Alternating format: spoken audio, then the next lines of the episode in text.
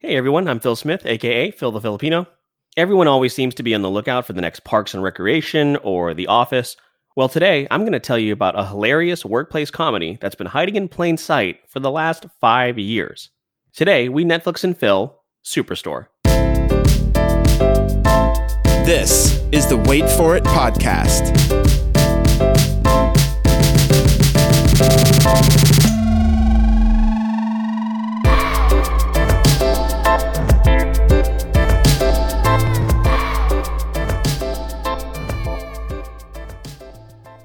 What's going on, everybody? Welcome back to the Wait For It podcast and this week's episode of Wait For It Wednesday. As you can see right there in the title, this is my Netflix and Phil series where I will go over a show that I feel is worth your time. We're all looking for new things to binge and maybe hop into, and maybe you haven't quite pulled the trigger yet on Superstore. Well, I'm going to give you a bunch of reasons why as to why I think it's definitely worth your time.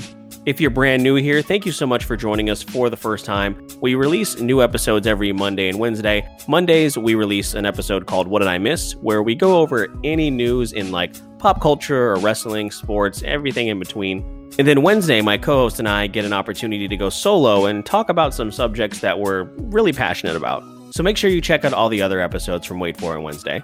For those of you who are returning, thank you so much for the support thus far. Head on over to Apple Podcast if you are enjoying the show and give us a five star review. It's one of the best ways to support the show, and we really, really appreciate it if you take the time to do that. But that being said, you guys, let's get right into it here. So, Superstore. We'll start off with a little synopsis. Superstore follows a group of employees working at Cloud9, store number 1217, it's a fictional big box store in St. Louis, Missouri. Think of it as like a mixture between Walmart and a Target because it looks really nice inside, like a Target. However, it's pretty trashy when you kind of take a really deep dive into it. There's a pretty sizable main cast, and front and center is America Ferrera, who plays Amy. You may know her from Ugly Betty or Sisterhood of the Traveling Pants. Ben Feldman plays Jonah, who you guys may have seen in Silicon Valley. Lauren Ash plays Dina. Colton Dunn is Garrett, who you guys might recognize from Parks and Recreation. Nico Santos plays a character named Mateo, who has also appeared in Crazy Rich Asians. Mark McKinney plays Glenn, who is the store manager. And Nichole Bloom plays Cheyenne, uh, along with a host of other really, really great side characters that I'll get into here momentarily. The show actually started back all the way in 2015, and I remember being immediately interested in it because it came from the mind of Justin Spitzer, who was a longtime producer over on The Office. So immediately when you have that kind of pedigree and you learn that somebody that was involved in the office is going into a new workplace comedy, that's something that immediately catches my eye. I also recognize Colton Dunn from Parks and Recreation where he played Brett and he was one of the animal control employees in Pawnee that was just so awful. His character was hilarious and even though he wasn't in every single episode, every single one that he did get an opportunity to shine, he literally stole the show in those brief moments.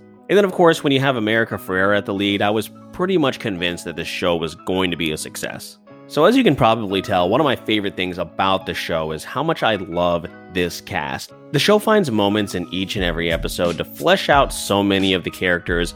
I mentioned the main cast, but there's also a lot of other side characters that are great, like Sandra, played by Kaliko Kauahi. Honestly, Sandra has had such a major arc, I actually consider her part of the main cast now.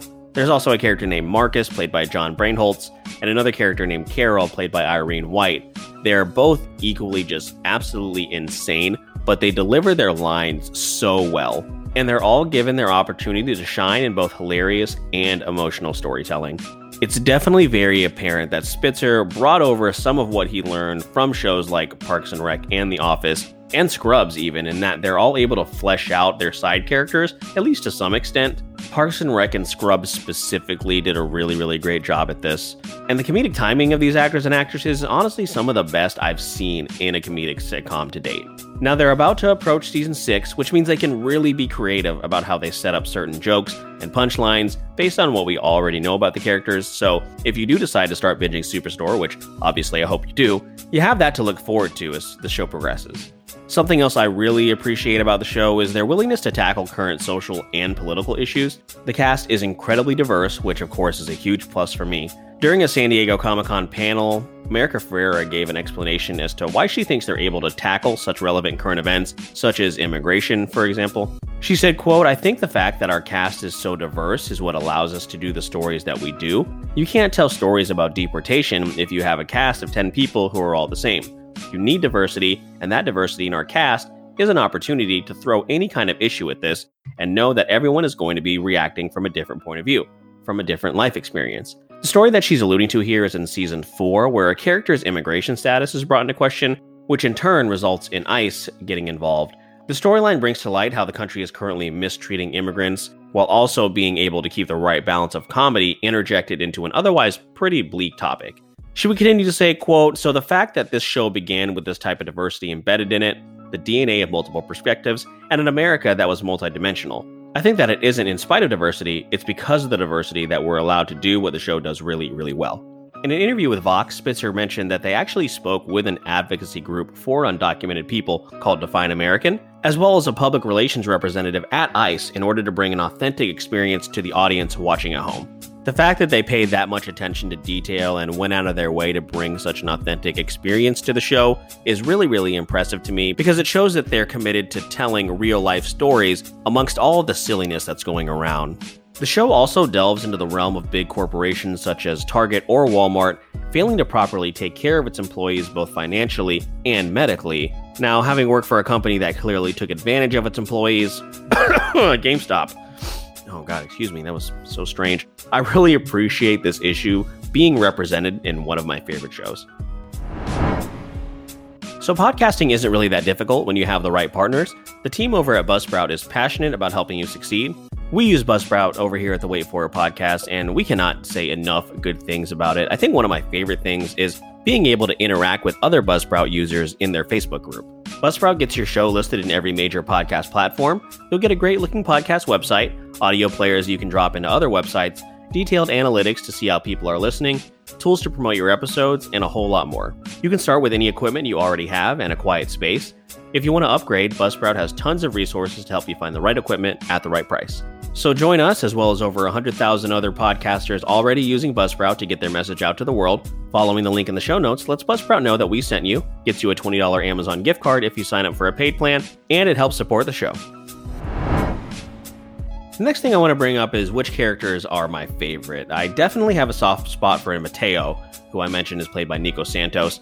He's a Filipino actor, and he plays that like snobby ass kisser that you initially just really roll your eyes out. He's he's a little irritating in the beginning, I will admit, but you do quickly learn that he also has his demons just like the rest of us. He's trying to find love and recognition in places that he probably shouldn't be, but he's also incredibly loyal and dedicated to helping out the people that he loves most. And I think that's definitely something that we can all relate to. My other favorite main character is definitely Garrett, who again played by Colton Dunn. He's the cool guy, but also, you know, nerd who tries to give off this aura of like, nah, I don't really give a shit. But in reality, he definitely gives a shit. He's pretty hesitant to let people in, but once he does, he too proves to be a bit of a softy. All in all, each one of the main characters has grown so much from that pilot episode that I watched back in 2015. I also would be doing the show a disservice if I didn't bring up Dina, who again is played by Lauren Ash. A lot of people in the fandom mention that she's basically a female Dwight Schrute, and she definitely has some Dwight tendencies and qualities for sure. I learned that apparently Lauren has been asked about this for years, and whenever she's asked about it, she has always dodged the question. And in a 2019 interview with Uproxx, she finally revealed why. She's never seen The Office. She said, quote, I was obsessed with the British office. I just didn't get into the American one. There's no shade, there's no real reason. It just didn't happen for me.